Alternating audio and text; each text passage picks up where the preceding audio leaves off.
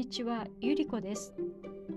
今回は室再生作不思議な国の話の最終回です。お聞きください。そういう30分ほどが済むと娘はまた音もなくスーッと自分の居間へ入ってしまったのです。その時なんだか障子際へ姿が消える時父親の目には細長いものの影がずるずる湿っぽい暗い音をさせながらすぐ障子の中へ消えていくのが見えるともなく目に入ったそうです。その時体中にしんとしたある不思議な寒さが骨の髄まで通ってくるような気がしたそうです。しかもその最後に見た障子のうちの影はまるでネズミの尾のような細い鋭い影だったそうです。私はその時あまりの不思議さによくそういう時に誰でもするように姉の顔をただ凝視し続けていました。うららかな影が杏の梢を滑り私どものかがんでいる足元へもすらすらこぼれておりそのためなお一層青い芽生えがその色をさえさせておりました。その影は一体何だろう？ネズミの尾のようなものが。私は思わずそう問いかけると姉は笑って、後でわかるから黙って聞いておいで。それからその父親が毎晩のように娘が庭へ出てカエルを食べるのを見たそうです。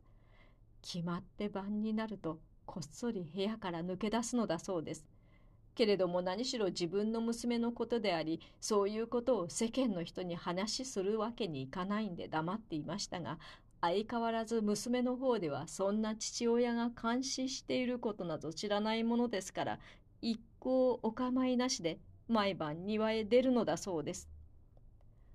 ある時、父親は不意に考えついて、娘の部屋の庭へ向かっている障子際に金気のある錆びた棒を引いておいたのです。父親は心で考えたことがあるため、そうやってみて娘が何かに疲れているのか、それとも例の山中へ行ってから気が狂っているのか、そういうことを確かめるためにそうしたのです。ところがその晩障子が開いたには開いたが、その金の棒があるために急に部屋の中へ入っていってしまってまたと出てこないんだそうです。なぜというと金気のあるものはつきものに嫌われるからです。その翌晩もそうやって置いておきましたので娘はやはり部屋の中でざらざら変な音を立てて歩いているような様子だったが出てくる様子とてもなかったのです。その翌晩もそのまた翌々晩もその金の棒を引いておいたのです。ところが反対に娘はこの頃になって以前よりずっと痩せずっと食べ物を食べなくなったのです。ある日父親がそばへ行くと父親の顔をしみじみ眺めていましたが不意に「あの鉄の棒を取ってください」「そうでないと私は息苦しくて仕方がありません」「お願いですから鉄の棒を取り除いてください」と父親に頼みました。父親も娘の正体が何であるかわからないけれどかわいそうな気がしてその晩鉄の棒を取り除いてやりました。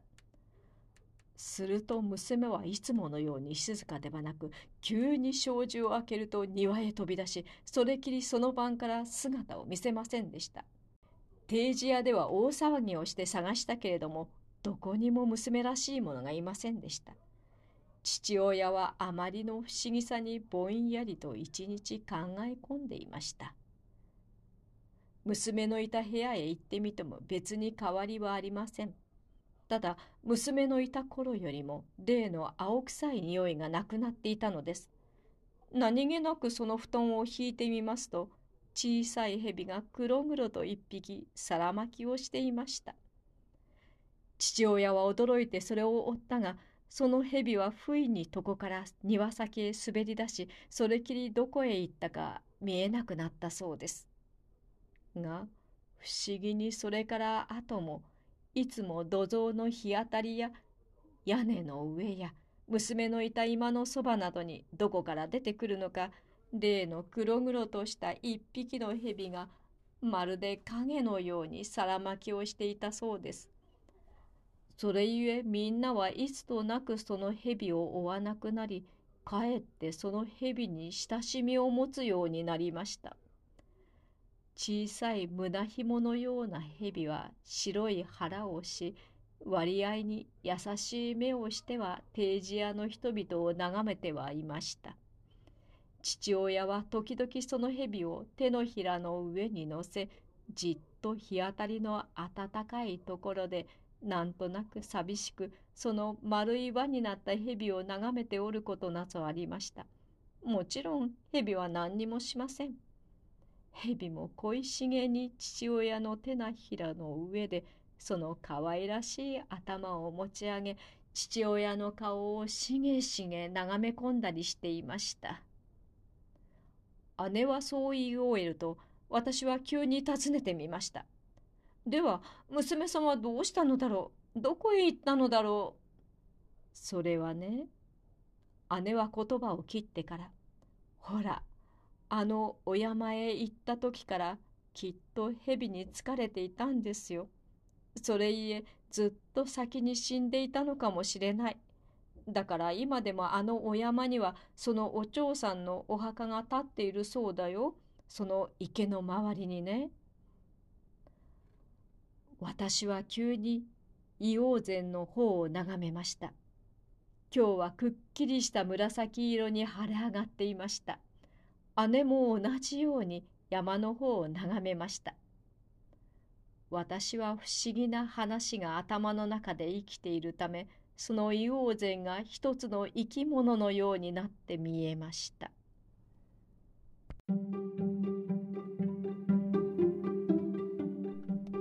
これでブロー再生作不思議な国の話を終わります。